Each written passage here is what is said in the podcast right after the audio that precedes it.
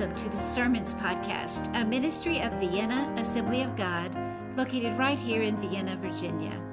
We're so glad you've joined us today. Hope you enjoy today's sermon.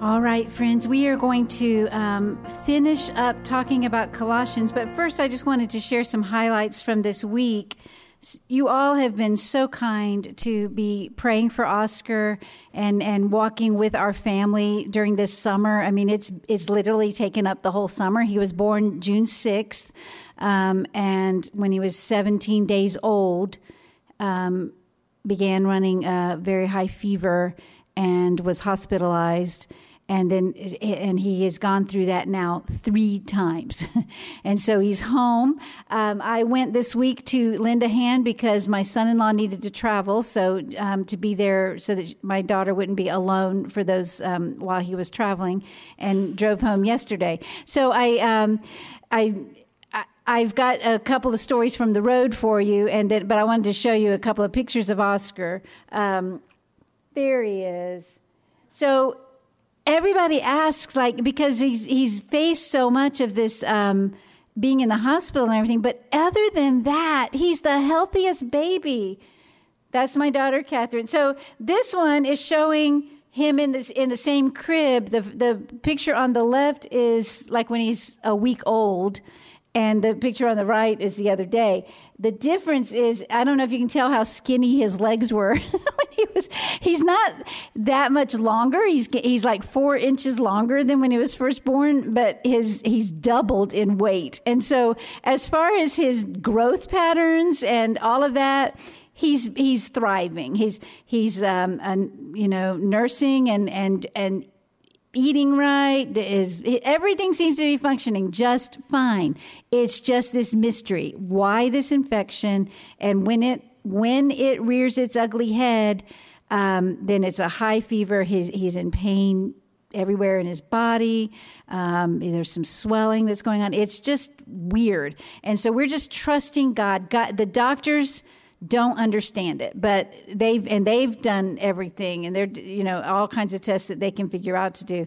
We're trusting he's on a final round right now of intravenous antibiotics and we're just trusting god that this time it's not going to come back you know and, and and i thank you. My mother called me uh, friday night to share with me. She lives in tampa florida and she has added Oscar to the prayer team at her church, but then this other church that she's affiliated with, they she had asked them to pray, and so somebody from that team called her for a follow up. You know, we're we're praying for your grandson, and she said, "Well, actually, it's my great grandson." You know, um, but. Um, so she and so she just wanted to call me. She said, "I don't know if Catherine realizes that people in all these places that don't even know." And and I'm like, "Actually, Mama, yeah, people all over the world are praying for this baby, and it's an amazing reality of the family of God friends.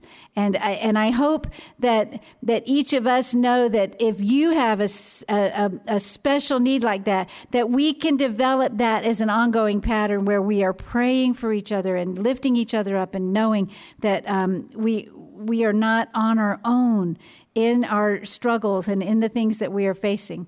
So here's a lesson from the road I wanted to share with you. There's it's a crazy picture.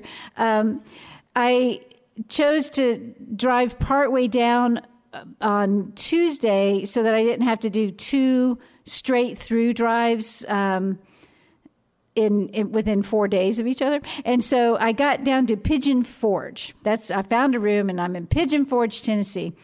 And so I got there around six. I'm just looking on googling for for a place to eat, and it turned out I was right next to the the place in Pigeon Forge that's called the Island where there's a big fountain in the middle, there's a Margaritaville, and there's the, and, and then there's Paula Deen. And it's like, Paula Deen, like that's supposed to be a big deal. Like you go to Savannah and you have to eat at Paula Deen. Well, I'm right next door. It's walking distance. Why don't I just go eat at Paula Deen? Well, Here's the problem. When you're traveling by yourself, don't go eat at Paula Deen, okay? Because here's how they serve it. It doesn't matter. You just have to buy the thing and they're going to serve it family style. And so two meats, four sides, biscuits, a dessert. So that's me. That's me. That's not like me and five other people. That's me right there. All that food. And then you have to like wait, of course, for it to come. So you're kind of just sitting at your table by yourself, like nobody to talk to. you know, it's like this was not the thing to do when you're traveling alone. You know, you just need to do some, go, go. And, and then I realized next door was somebody else's like, chicken house. Like I could have just picked up some chicken and, and sat on sat, sat at the hotel and looked out at the river and been fine, you know. But um, so that's my lesson from the road. I'm I'm thinking, and I may ask you this week. Um, so, many of you have traveled this summer, and for Labor Day weekend, I would like us to maybe collect a few stories of lessons from the road. Maybe something funny happened to you this summer, wherever you were going. I maybe we can compare miles. I think the Naras will win, but we might could compare how many miles have you done this summer, um, places you've gone, and that kind of thing. So so be looking for that email request and and then actually re- hit reply and come back to me with a little bit on that but um, lessons from the road don't go eat it, Paula Deen. And I told Craig I like his cooking better anyway. You know, once I got it all, it was like, yeah, she put she puts a little too much salt for my taste, so whatever. Yeah. all right. We're just going to take a look back. We're finishing up this series on Colossians, and um, I'm just going to share some of my favorite verses and concepts from the book. So I've just asked Jonathan to have it ready for me. As I call out a verse, he will put it up. If you want to have your Bible open to the book of Colossians, we've basically now looked at things in all four chapters of this short letter and uh, in the first week, I shared that N.T. Wright in his commentary says we cannot just read through Colossians and have a linear understanding or or a revelation like like um, like ticks on a ruler. It's not just a straight thing. Instead, it unfolds and opens up like a flower. And the themes and the wisdom brought into view, they are, are in layers. And as we've gone through each chapter, that's what I've seen more and more. Something in, in verse in chapter three, we'll bring back up something that we read in chapter one and, and, and make it even more um, enlightened. I again encourage you, if you have not done it, to take time to read through the entire letter in one sitting. I did it again this morning and I, I, I think it was under 15 minutes. It really doesn't take that long, but you just get the, the sense of the flow of this book. And then even though we are moving on from this series, spending some time meditating in the book of Colossians, it's always going to be a worthwhile investment. If you're just struggling with, what should I read right now? Well, go back to Colossians, meditate some more on it, let it fill you up. You know, if, if Colossians were a painting, it would be, I think, full of light. It would, it would have brilliant colors of the heavens as we are to set our mind on things above.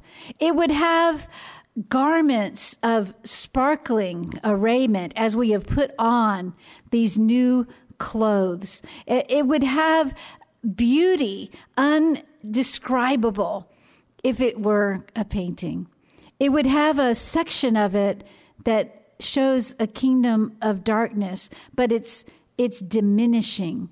It's it's leaving because and it would have the cross in a central spot in that picture. And it would have Jesus Christ victorious because the, the supremacy of Christ is one is the main theme of this book of Colossians. So here are some of my favorite statements from the book of Colossians. First, that Christ is the visible image of the invisible God. That is in chapter 1. I'm sorry, I'm not seeing the numbers good here. 16, I believe. Christ is the visible image of the invisible God. You know, God is not trying to hide from us. We can feel that sometimes. We feel like, is God, did you, what? 15, thank you. All right. Um, that that he's difficult to understand or to see, but he sent Jesus. Jesus told the disciples, you know, in, in, that discourse in John 14, if you have seen me, you have seen the Father. Christ is the visible image of the invisible God. God wants to reveal himself to us. He has done so through Christ. He gave us something visible, tangible, and it, and the point to help us know him better. The in the very first three verses, I think it uses this family language. Uh, verse two, we are writing to God's holy people in the city of Colossae who are faithful brothers and sisters in Christ. May God, our Father, give you grace and peace. We are family.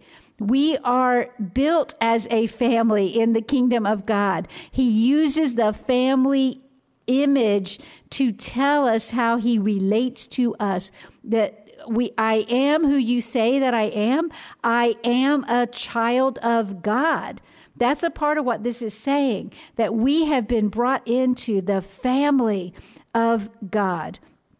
Those bonds that tie us together are strong. Last week we looked at the household code, um, and it gives us a new paradigm to how to live as individual family units compared to what the world had known prior. Uh, but in addition to that, we are all part of this larger family of God. Not every one of us live in the same kind of individual household as each other. And, and it's important to understand that. Like when we read the household code, we might say, well, I'm not a wife. So how does this have anything to do with me or whatever? But we are all in the family of God, you see? And so no matter whether we are, um, we, might live in with, uh, married with children. We might be empty nesters. We might be single. We might live with roommates or housemates. Whatever your family setup is, we are still all, um, you know, zoom out part of the greater family of God. Amen. Our the faith, hope, and love that showed up in our first week that we talked about. And our faith is in Christ. It's not just my faith. It's not just me, a, weak substance trying to be strong on its own accord. It's that that faith is focused on Christ. That's what makes it strong. We are grounded in Him. We are sustained by Him. Our hope is in this new life and the understanding of the eternal scope and nature of that life. We are brought into God's cosmos. We are delivered from the kingdom of darkness and we live with the hope of heavenly things inside. This little plaque that I've got down here, that's in, that lives in my office. So I look at that every day. Set your mind on things above. We live in that new kingdom where we are setting our minds on things above and the love of God. So faith, hope, and love, where we see that many times in the scripture, the love of God compels us in our attitudes and our actions toward one another. And, and so this is another thing that unfolds throughout the book of Colossians. Colossians tells us that Christ has reconciled all things. He is the supreme creator of all things. In him, God was pleased to live in all of his fullness. He became the meeting place of the invisible and the visible and reconciled everything to himself by means of his blood. So those invisible thrones, kingdoms, rulers, and authorities, they cannot escape that reconciling power of Jesus' shed blood.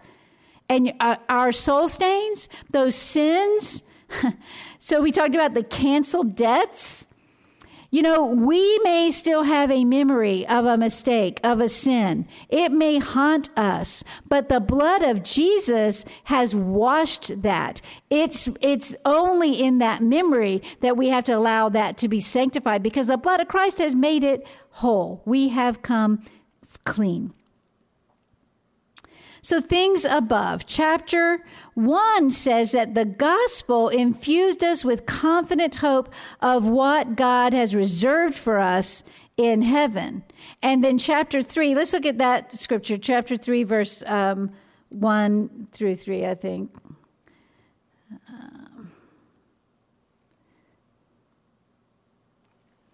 Since you have been raised to new life with Christ, set your sights on the realities of heaven where Christ sits in the place of honor at God's right hand. Think about the things of heaven, not the things of earth, for you died to this life, and your real life is hidden with Christ in God. Amen. Amen. So, a couple of things from that. We are given this encouragement to look at the things above. But not just the encouragement to do it, but the ability to do it. How can you look at things above? How can you see what's in heavenly places?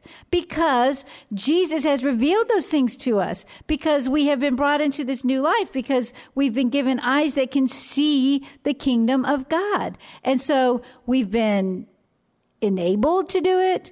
We've been encouraged to do it. We've been instructed to do it. So here's a few um, things to think about on that. Um, Romans 12 talks about don't be conformed to this world, but be transformed. How? Do you remember how? By the renewing of your mind. So it's basically saying a very similar thing here. Don't think about the things of this world, but think about the things of heaven. Renew your mind thinking about the things of heaven. Well, what are some of those things? What is it that we're thinking about if we're going to try to renew our mind?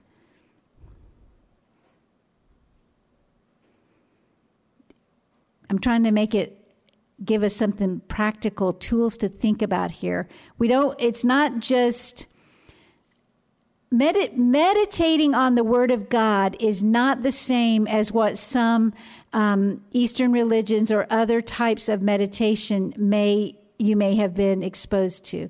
It is not trying to have a blank mind.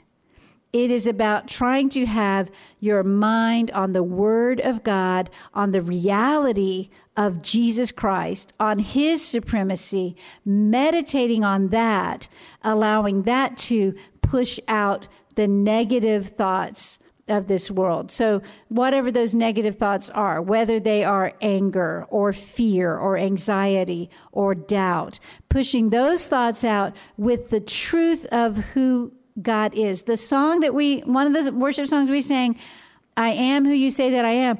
That's a great place to start. Just listening to that song over and over, that saying what God has said about you. That is a way that we set our minds on things above. So when Craig and I were teenagers, there was a song that we sang all the time from this scripture. And I need to get into the King James here. Let me see. Um, okay. King James says it this way, and we sang it in the King James. If ye then be risen with Christ, seek those things which are above, where Christ sitteth on the right hand of God. Set your affection on things above, not on things on the earth, for ye are dead, and your life is hid with Christ in God. So the chorus of this song literally said, Ye are dead, over and over again. And it was, it, you know, it was just some basic, um, I'm, Ye are dead, ye are dead, ye are dead, and your life is hid with Christ in God. Ye are dead, ye are dead, ye are dead, and your life is hid with Christ in God. Now, as a teenager, you know, you're hearing that, and it's like, King James's language and all of that, but it has stuck with me because of the singing that over and over in those years. Ye are dead and your life is hid with Christ in God. Now, it, why, why would telling yourself you're dead be good news? Like that's, ye are dead, ye are dead. But no, you are dead to that old life and your new life is safe and protected and hidden with Christ in God. That's what this setting our mind on things above is telling us. Setting our affections on things above, not letting our heart ties and our soul ties be tied to idols or um, outcomes that we insist upon. It has to be this or else. We have to let God be supreme and He be in charge of what we are doing.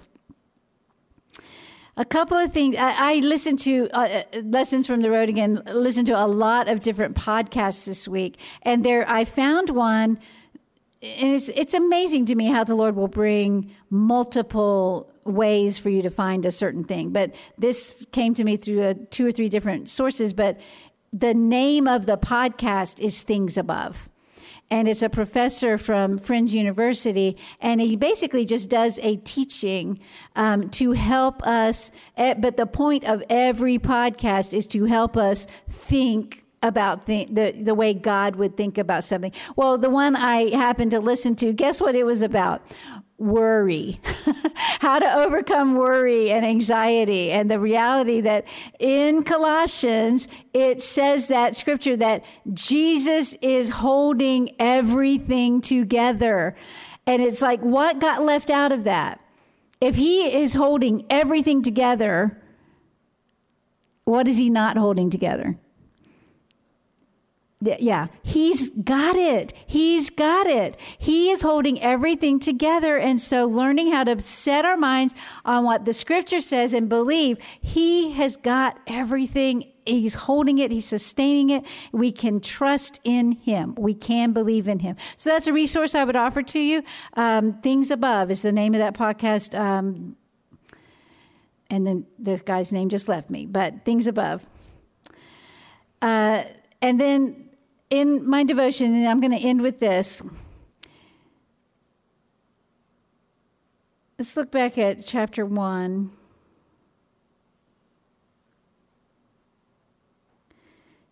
I just want to read starting from verse 15 again. This is called the hymn of Christ.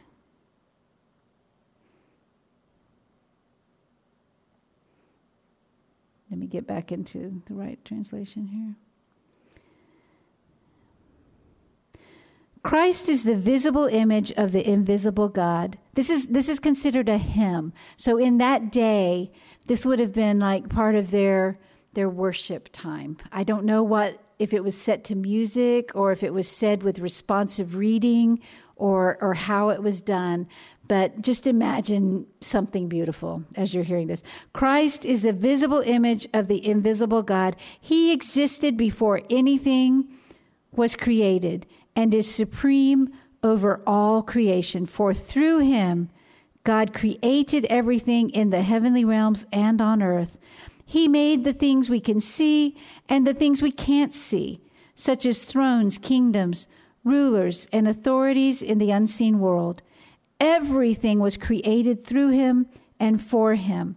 He existed before anything else, and he holds all creation together. Christ is also the head of the church, which is his body.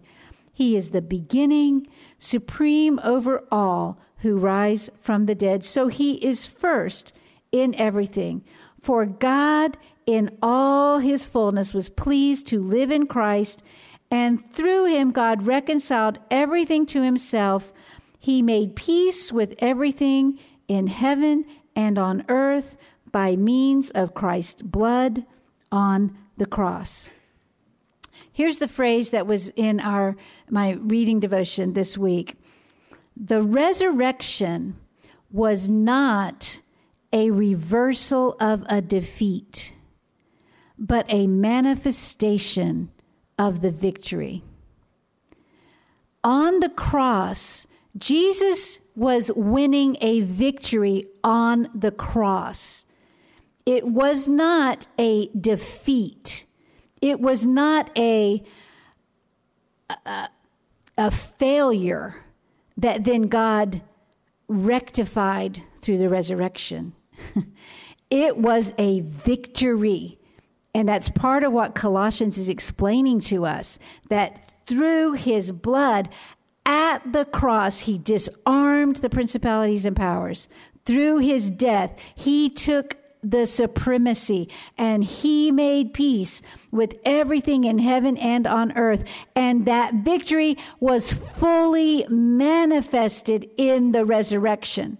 The resurrection seals the victory. The resurrection makes it full and complete, but it is uh, the cross. We need to understand the power of the cross itself, what Jesus accomplished on the cross. He disarmed spiritual rulers and authorities. He shamed them publicly, it says, by his victory over them on the cross.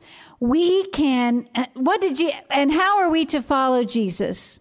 How are we to follow Jesus? I forgot to get that verse. I want to look that up real quick, um, Jonathan. I think it is in chapter 2. It's, it's the scripture that says, and how you came to Christ, continue to follow him. Verse 6 of chapter 2 And now, just as you accepted Christ Jesus as your Lord, you must continue to follow him. How do we follow him? Jesus said, If you will be my disciple, take up your cross and follow me. Well, when I was thinking about this reality of uh, the victory of the cross, that put a new emphasis on that for me. Yes, taking up our cross and following him means denying ourselves. It means stop thinking about my things and, and what I want and set my mind on things above. Yes, it does mean that. But it also means we are not just carrying around a symbol of death. Ye are dead, ye are dead. We are carrying around that symbol of victory because we are now living, our life is hidden with Christ in God. So I don't know if that adds a little punch for it to you, but it did for me. The more I think about that, that the victory of the cross is something that we walk with. And so when, when we are saying, yes, I want to be your disciple, Jesus, and I'm going to take up my cross and follow you. Yes, it is death. It is a death to the old ways, but it is also life. It is power. It is victory. It is overcoming. It is being a conqueror. It is living according to the pattern that Christ has given to us. And we can do it with confidence, with hope, with joy, with love. We are walking forward. It, not, it is not a drudgery thing as we take up our cross and follow Him. It is an empowered life that we are living in Him. Amen.